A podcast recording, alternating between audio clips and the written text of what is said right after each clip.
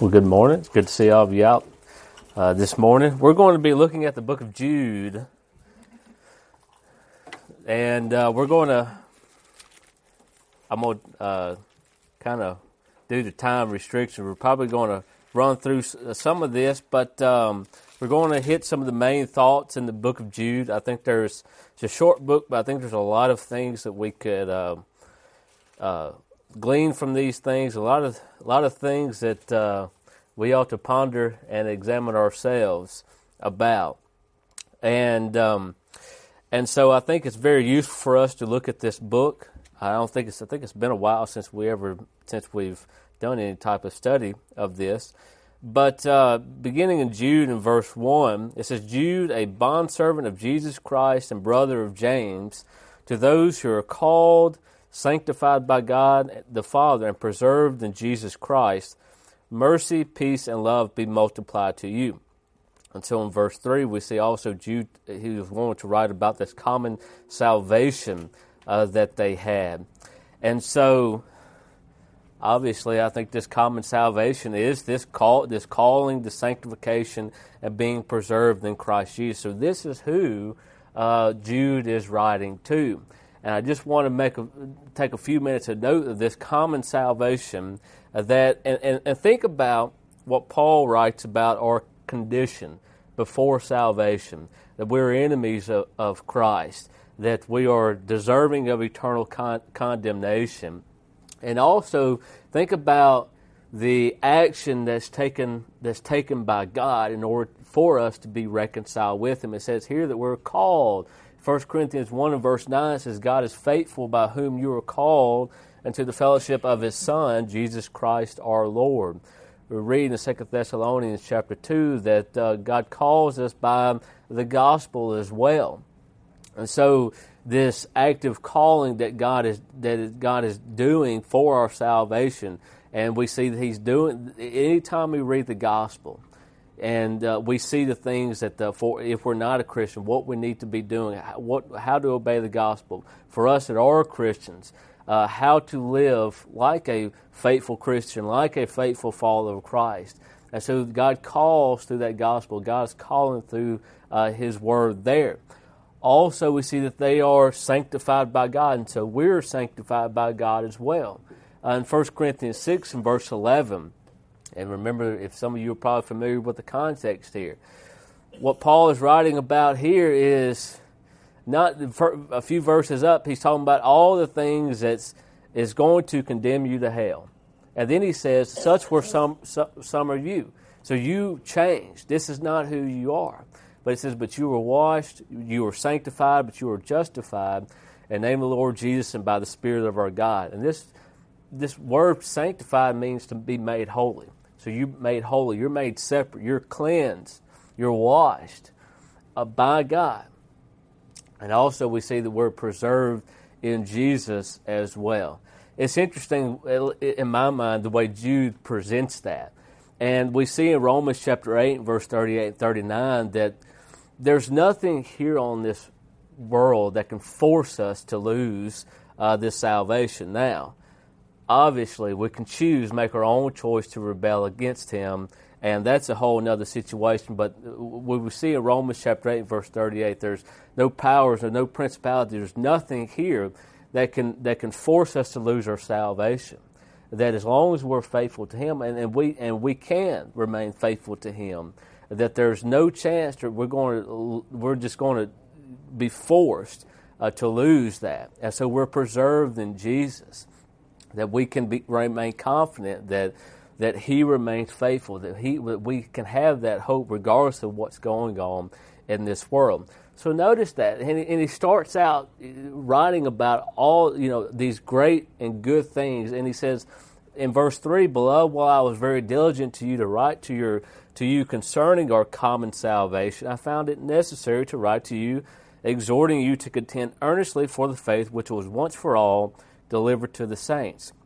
And so he, I want to talk to you about the good things, these joyful things, the things that a Christian, any Christian, would want to talk about. But wait a minute, I find it necessary to write to you to contend earnestly for the faith. So there's problems here. And so he finds it necessary that the, the things that he might not have wanted to talk about, he feels like he, he has to talk about the things. He has to write about these things. And he, and he writes to exhort you to contend earnestly for the faith which was once for all delivered to the saints. So whoever he's writing to, there's problems here. They're obviously they're not contending for the faith in a way in which they ought to.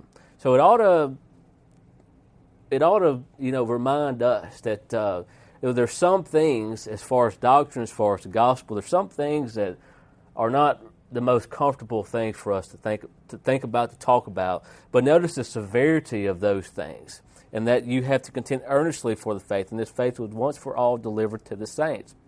Going in verse four, we see what the problem is and how big a problem is, and what we're also see going on in verses 4 and following is it seems as though, at least in my mind, is that there's a divergence here between maybe the perception of these ungodly individuals in verse 4 and the reality, the, the spiritual reality, and who they really are, at least in God's eyes. And so these ungodly people in verse 4 it says, For certain men have crept in unnoticed, who long ago were marked out for this condemnation, ungodly men who turn the grace of our God into lewdness and deny the only Lord God and our Lord Jesus Christ. So notice here, he says in verse 4 that they have crept in unnoticed. And so you think about, I think about a spy. You know, how do they creep in somewhere?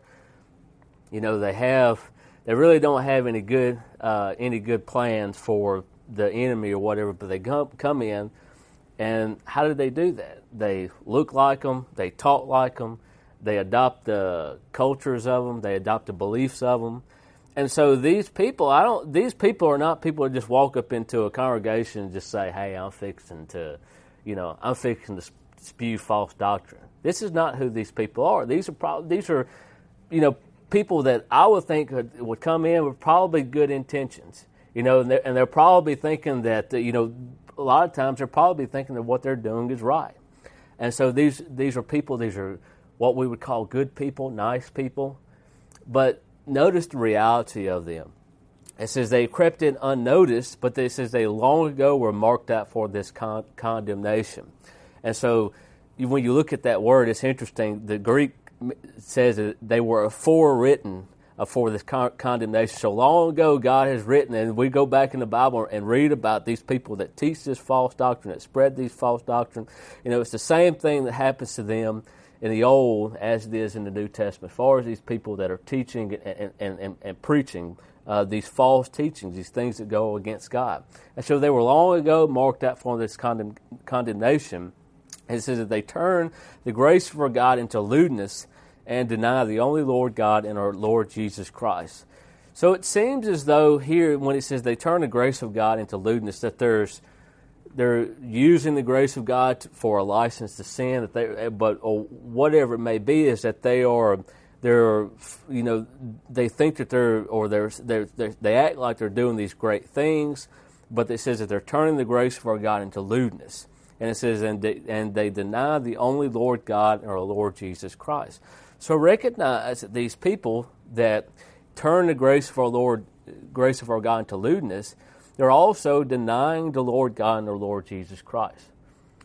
So we ought to be paying attention. If we see somebody uh, like that, and then we'll read later on in Jude some of these characteristics of these individuals.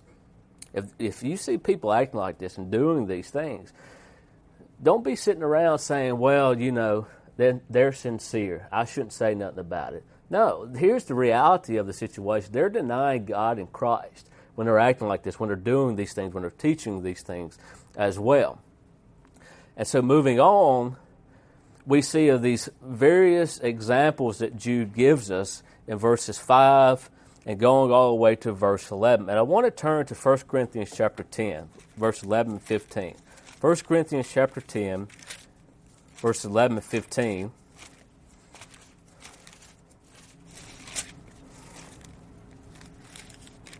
So think about all the examples that Jude gives to those that he's writing to. And think about why why is he doing that? Is he just you know what purpose is there? In verse 11 of 1 Corinthians 10, it says, uh, now, all these things happened to them as examples, and they were written for our admonition, upon whom the end of the ages have come. Therefore, let him who thinks he stands take heed lest he fall. No temptation has overtaken you except such as is common to man, but God is faithful, who will not allow you to be tempted beyond what you're able, but with the temptation will also make the way of escape, escape that you may be able to hear. Therefore, my beloved, flee from idolatry. I speak as to wise men. Judge for yourselves what I say. So, Paul is writing here to Corinthians. He's he's bringing up these Old Testament examples. Moses. He's you know some of those that were you know they that, that became idolaters. Verse eight. Uh, some that committed sexual immorality. Verse nine. Some that uh, you know you know this idea of not letting us uh, tempt Christ. And then in verse eleven he says these all these things happened to them as examples. They were written for our admonition. These things are not just a some type of story that we just read for our own pleasure. These things are for our own admonition. We're supposed to take heed to the, these things and remember that if if they could do those things or if they could end up in, in that same condemnation, so can we. And this is what Jude is saying here. He says, But I want to remind you, though you once knew this, that the Lord, having saved the people out of the land of Egypt, afterward destroyed those who did not believe. So I want you I want to remind you, you once knew this, God saved the people out of the land of Egypt, but he afterward destroyed those who did not believe. So you think about us. You think about our salvation. And uh, seems to me that he's being pretty clear of what he's trying to say here. That if we rebel against God, if we deny him after we had already after we had already accepted him, then he's going to destroy us just like he did those those of, of Israel at that time. In verse 6, it says, And the angels who did not keep the proper domain, but left their own abode, he has reserved in everlasting chains under darkness for the judgment of the great day. Uh, other translations will render this verse in slightly different ways, but I like the way the New King James renders it. It says that the angels did not keep their proper domain. And it gives us the idea that it was all there was already they were already uh, held to a certain standard that, that, they were already set in place that this was what they were going to do this was their place this was their proper domain but they left it and they chose to left it they left their own abode and because of that he says he is reserved an everlasting change under darkness for the judgment of the great day so verse 5 really i think i would sum it up as they rebelled against god verse 6 the angels they rebel against God, and what happens to them? Verse 5, they're destroyed. In verse 6, the angels, they're reserved in everlasting chains under darkness for the judgment of the great day. So remember those things. Very severe consequences for those that rebel against God, whether they're people or whether they're even angels. In verse 7, it says, As Sodom and Gomorrah and the cities around them in a similar manner to these had given themselves over to sexual immorality and gone after strange flesh, are set forth as an example of suffering the vengeance of eternal fire. So here again, these people, they've given themselves over to sexual immoralities. They, they've, they've gone, uh, you know, they, they've gone after these things which, which ought not to be so. They committed these, uh, you know, grievous sins, and they were destroyed, and the cities around them uh, were destroyed. And it says they are set forth as an example for us, suffering uh, the vengeance of eternal fire. So rebellion, you know, outright sin uh, against God. And in verse 8, he says, Likewise, also these dreamers uh, defile the flesh, reject authority, and speak evil of digni- dignitaries. Yet Michael the archangel, in contending with the devil, when he disputed about the body of Moses, dared not bring against him a reviling accusation, but said, The Lord rebuke you. But these speak evil of whatever they do not know, and whatever they know naturally, like brute, brute beasts, in these things they corrupt themselves. Woe to them, for they have gone the way of Cain, have run greedily in the error of Balaam for profit, and perished in the rebellion of Korah. So here, uh, these people, it says that they, they defile the flesh, they reject authority, and they speak evil of dignitaries. So again, it's that they just if there's somebody that's above them, they speak evil of them. If there's anybody that has authority over them, they reject those things. So they're just rebellious people. And there's this story here in verse 9 that there's a lot of speculation about what exactly is going on. I just take it literally that some for some some sometime or for you know something that we don't there's some story here that we don't have written in the Old Testament that it says here that Michael was contending with the devil about the body of Moses. Now some people say the body of Moses is Israel. I don't know. I just think they were probably the devil wanted Moses' body for whatever reason. And we see here that Michael the archangel was contending with him. The thing about this, you got Michael the archangel contending with Satan. If there was anybody that needed some insulting, it would probably would have been Satan. That he could Michael could have just, you know, said whatever he wanted to, and it would probably would have fit the bill for Satan. But notice what he says. Even Michael, he would not, he did not dare bring against him a reviling accusation. All the things he says, he said, the Lord rebuke you. So he's not, you know, and, and, and, again, it kind of goes in line with this idea of, of rejecting authority or speaking evil of dignitaries. Of course, kind of hard to put Satan in those situations, but, you know, noticing the power that Satan had, that, uh, you know, even amongst this, and, and Michael knowing who Satan was, that he wouldn't even bring a reviling accusation against him. And these people that they it says here in verse 10 that they speak evil of whatever they do not know. Michael knows who Satan is, and see how Michael treated Satan. Verse 10 it says those they, they speak evil of things that they don't know. So they're just going to reject these things, they're going to rebel against things, they're going to speak evil of them. And it says, and whatever they know naturally, like brute beasts and these things, that they corrupt themselves. So they're acting like animals, that they're indulging in these things in which they know naturally. And in verse 11, it says, For they have gone in the way of Cain, have run greedily in the error of Balaam for profit, and perished in the rebellion of Korah.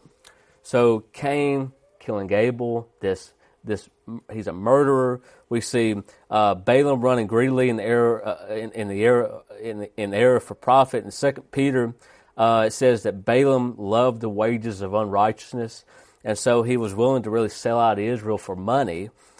And so here, and, and we'll read a little later on that they, you know, they basically, uh, you know, they basically are using these uh, their, you know, their their their um, personality or whatever, but they they seduce people for advantage, and they're using these things for their own profit. And it says here that they perished in the rebellion of Korah. Go back and read that. That was when Korah rebelling against uh, Moses. And so here uh, we have these great examples that they're, you know, they're, they're, they, they hate their brethren, they're, they're murderers, they're, you know, they're, they're, you know, they're, they're, they love the wages of unrighteousness. They're rebelling against this great authority. And so we can kind of see who these individuals are. And notice, again, going back to the very beginning of verse 4, these people are crept in unnoticed. These may be people that, uh, that just look, totally looked apart but we see the reality of them that they are they are of no use to the kingdom. That they are that they are they're hateful people. Uh, they're rejecting authority. They're rebelling against God. They're denying God.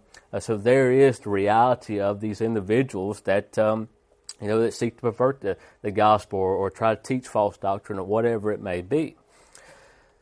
Also in verses 12 and 13, we see the list and how Jude describes these individuals. And this is, I've listed all these, these characteristics out. It says, These are spots in your love feast, while they feast with you without fear, serving only themselves. There are clouds without water. They're carried about by the winds, late autumn trees without fruit, twice dead, pulled up by the roots, raging waves of the seas, foaming up their own shame, wandering stars for whom is reserved the blackness of darkness forever. So it says that there are spots in love feasts. And of course, uh, we really don't know what the love feasts are. Uh, but apparently, these people that were getting together, I think what's going on, it seems as though a lot of people, at least from what I understand, that these were just feasts that individuals of the church had to take care of those that are in need. But I don't really know what they are. I don't think it really changes anything as far as doctrine in the church to not know or or you know have a you know opinion of what these love feasts are, but it says that there are spots in their love feasts, and they feast with you without fear, uh, serving only themselves. So they're in the midst of you, and they're doing this without fear. They're not even apparently they're not even they they they know that uh, you're y'all you're not going to do anything about it. That they're they're that you're not going to contend with them with their faith, and they're just you know they're just completely secure that that um, they can keep on doing these things without any fear of re- repercussions or any type of uh, condemnation on their part.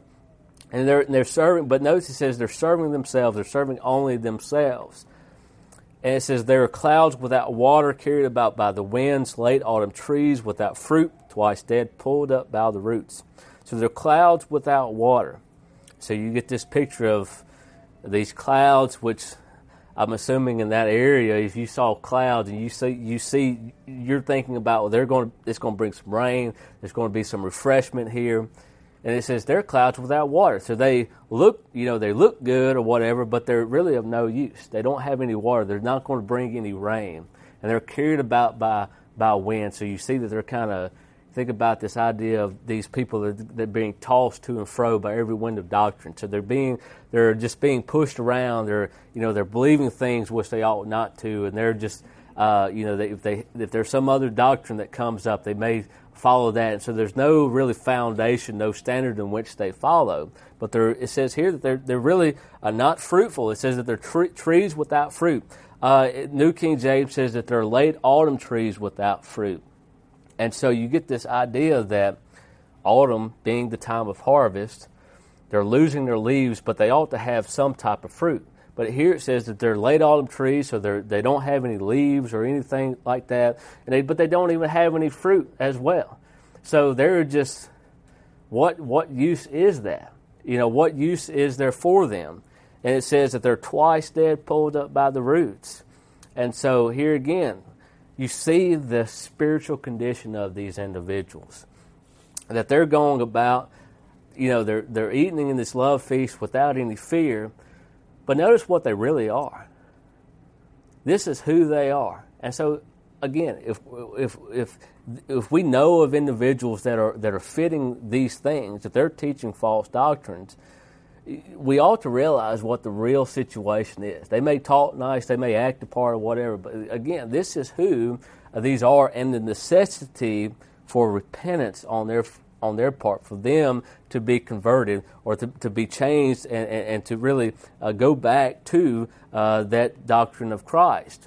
It says that there also are wandering stars for whom is reserved the blackness of darkness forever. That's interesting, that phrase, the blackness of darkness that's, that's reserved for them. So going back to uh, this this judgment that's on the angels, that he is reserved an everlasting change under darkness for the judgment of the great day. And these people, what's reserved for them is the blackness of darkness forever as well. So they're going to be condemned if they don't change it. So they're wandering stars, they're wandering clouds carried about by winds.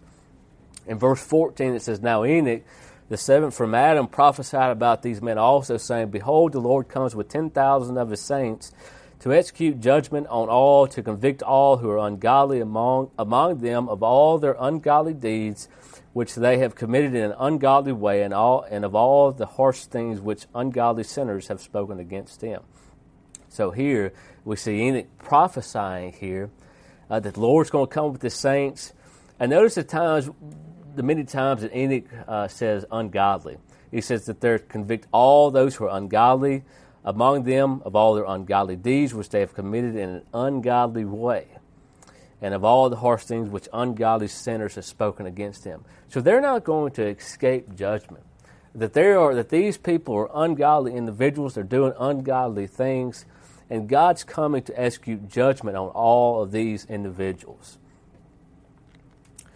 Going on to verses uh, 16 uh, through through 19, we see uh, you know, really uh, some more descriptions of these of these people, of these apostates. And it says that there are grumblers, there are complainers, they're walking according to their own lust, they mouth great swelling words, flattering people to gain advantage. But you, beloved, remember the words which were spoken before uh, by the apostles of the Lord Jesus Christ. How they told you that there will be mockers in the last time who would walk according to their own ungodly lusts. These are sensual persons who cause division not having the Spirit.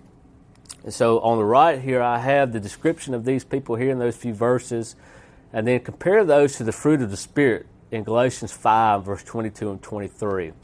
So, you know, they're grumblers and complainers, and so it doesn't seem like they're I don't it doesn't seem like those would be people that you really want to spend a whole lot of time around. It doesn't seem like they're they're always complaining, they're always grumbling about something. Every, there's always something that needs to be changed for them.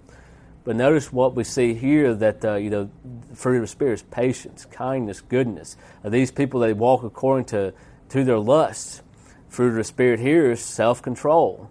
They flatter people, they're mockers. Again, you think about this love and kindness towards one another, goodness towards one another. Sensual people, again, fruit of the Spirit here is self control. And then don't have the Spirit. And of course, fruit of fruit of the Spirit, think about faithfulness, love, all those things. And so these people, I think you can pretty see that the they don't they don't have this fruit of the Spirit. That they are contrary to you know they're totally contrary to uh, really what's what's uh, what's expected of them uh, by God. And so the thing here is if we if we think we're falling into one of those categories, we better be changing. And if we see individuals that are acting like this, realize that what what Jude is talking about in verse 16, this is just a continuation of all the, what's been talking about previously. So notice again, these people have to change. That they are they can expect condemnation if they don't change and if they don't repent. But it says here, uh, going on to verse uh, 20, uh, we have some instructions on how to keep ourselves in the love of God. It says in verse 20, But you, beloved, building yourselves up on your most holy faith, praying in the Holy Spirit, uh, keep yourselves in the love of God, looking for the mercy of our Lord Jesus Christ unto eternal life. So here we have, you know, part of this of, you know, keeping ourselves in the love of God, that we uh, build ourselves up on the most holy faith. So we're edifying ourselves we're edifying one another. Also, another thing, while it's important that we uh, that we come and meet uh, together as well. That's where the part, partly where that edification occurs. That we build ourselves up on this most holy faith. But also, we're praying in the Holy Spirit as well. And notice uh, the importance of prayer. We can read a lot about that in the Scriptures. 1 Thessalonians five seventeen says, "Pray without ceasing." And so these things, and when we're looking at that, we think about this edification and prayer, that these things help us to grow in our relationship to God, get closer uh, with Him. And we also, you know, looking part of that in verse 21 says, looking for the mercy of the Lord Jesus Christ unto eternal life. That we are, uh, you know, the, that hope that we have of eternal life, and that we ought, ought to always be uh, looking for and helps us to keep ourselves in the love of God. So we know how to do that. And Jude, going back into verse 1, he talks about our common salvation, the greatness of those things. But we also ought to continue in those in, in that faith. And we also ought to build ourselves and keep ourselves in that faith. Going on to those who are in error, we talked a little bit about these people. They, they've got to change, they've got to repent. And in verse uh, 22 and 23, we see that Jude uh, for Jude that the, and, and, really what we see throughout the scriptures is there's that we know that these people ought to change and we ought to be doing something about it, but there's not a clear cut answer. There's not a one size fits all way in how to deal to deal with people that are in error. He says, and some have compassion, making a distinction, but others say with fear, pulling them out of the fire, hating even the garment, uh, defiled by the flesh. So some of those you have compassion on. You, uh, best way I could say it would probably deal a little bit more lightly, deal more softly with those with those individuals. And so these are may have been somebody that's um, you know they may have been ignorant uh, with something. I think about maybe Apollos that they're you know uh, uh, Priscilla and Aquila they're going to deal a little bit differently with him than probably what they would with the Pharisees or the Sadducees. These people that all not that, that they, they see what's going on, they know what's going on, and they just choose to rebel against those things. And so there's some that you have compassion on, but others say with fear pulling them out of the fire. So you have this picture here is like it's urgent, and you snatching them up. It's not. It's, it's very uh, I don't know what the right word is, but it's, you're not being very soft and compa- or not as compassionate with them. That you're, I mean, you're being very blunt with these individuals. That you're really, you know, you're and probably maybe a little harsh on these individuals to try to save him, and that's the purpose of that. Did you save them with fear? And he says you hate even the garment uh, defiled uh, by the flesh. And so these people, and so there's, there's there's two categories. Some you may deal a little softly with, or a little bit more compassionate with, and there's some that you're not going to do that. You're going to save them uh, with fear. That you're going to be very, uh, you're going to be very uh, to the point, very blunt with these individuals, and there's not going to be. Doesn't seem like there's going to be a lot of sugarcoating the truth uh, with these uh, particular individuals. And so we see that there's a, and when we look at that I think again the question would be is well, which individual fits that category? And I think that's where a little discernment comes into. A little little turn you know we turn our own brains on and think about well what is the best way to handle this individual? And i think it you know we think about the circumstances surrounding uh, you know each uh, person. And i think that can help us to um, to uh, you know really decide which way we're going to handle this. And sometimes if the person doesn't respond when you have compassion, you, you may be, you may want to think about uh, trying a different way, being more blunt with them, being more uh, to the point with these individuals. But moving on to verses 24 and 25, it says, Now to him who is able to keep you from stumbling and to present you faultless before the presence of his glory with exceeding, with exceeding joy, to God our Savior, who alone is wise, be glory and majesty, dominion and power, both now and forever. Amen. These, at least in my mind, these last couple verses gives us a, I think, a good uh, little snapshot of God's character, who God is and what God is willing to do uh, for us. And it says, "To Him who is able to keep you from stumbling." So He, God, can keep you from stumbling. Uh, remember that uh, God's not going to that, there, that there's not going to be any type of sin or temptation which we cannot remove ourselves uh, from. God's not going to allow us to be tempted beyond what we are able to bear. And so He's going to show us the way out if we're willing to follow that way. So He's able to keep us from stumbling. He can present you faultless uh, before the presence of His glory. And so, again, tying that back up to in, in, in, Jude verse 1, this idea of being sanctified, being made holy, being made clean, that He can present us faultless before the presence of His glory.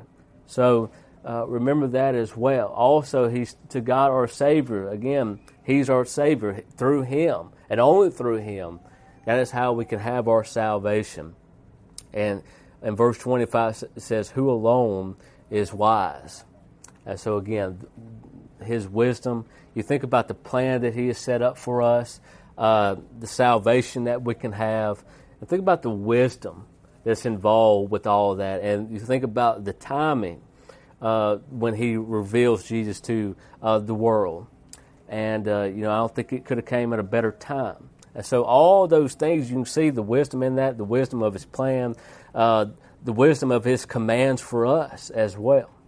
And so, I hope that. Um, hope you remember those things or remember uh, really the great things that God has done. And I like the way how Jude ends that, that he, he starts off talking about this common salvation, and he ends up talking about who God is, the power that God has, how God can prevent us uh, from, from ever uh, being like these individuals that Jude talked about. And so I think that's useful for us, and I hope that it's been, I hope that you learned something from this. I hope that uh, maybe if you've uh, seen something here that you've uh, that some of these uh, some of how Jude uh, describes these apostates, maybe that's you. Maybe maybe you are acting in the same manner these people, and we would certainly like, if that's the case, we'd certainly again urge you to repent and uh, to be made right with God. If you are not a Christian, uh, we again we see uh, this great common salvation that everyone can have. And so we certainly would like to uh, talk with you about those things and uh, would certainly like for you to uh, become a Christian. And so if there's any way for, for us that uh, we can help, uh, if you need to come forward confess the saints or for whatever reason, c- confess confess sin to confess uh, some things to the saints, uh, we'd certainly like for you to come forward now as we stand and as we sing. Will you come? Things are ready. Come to the feast.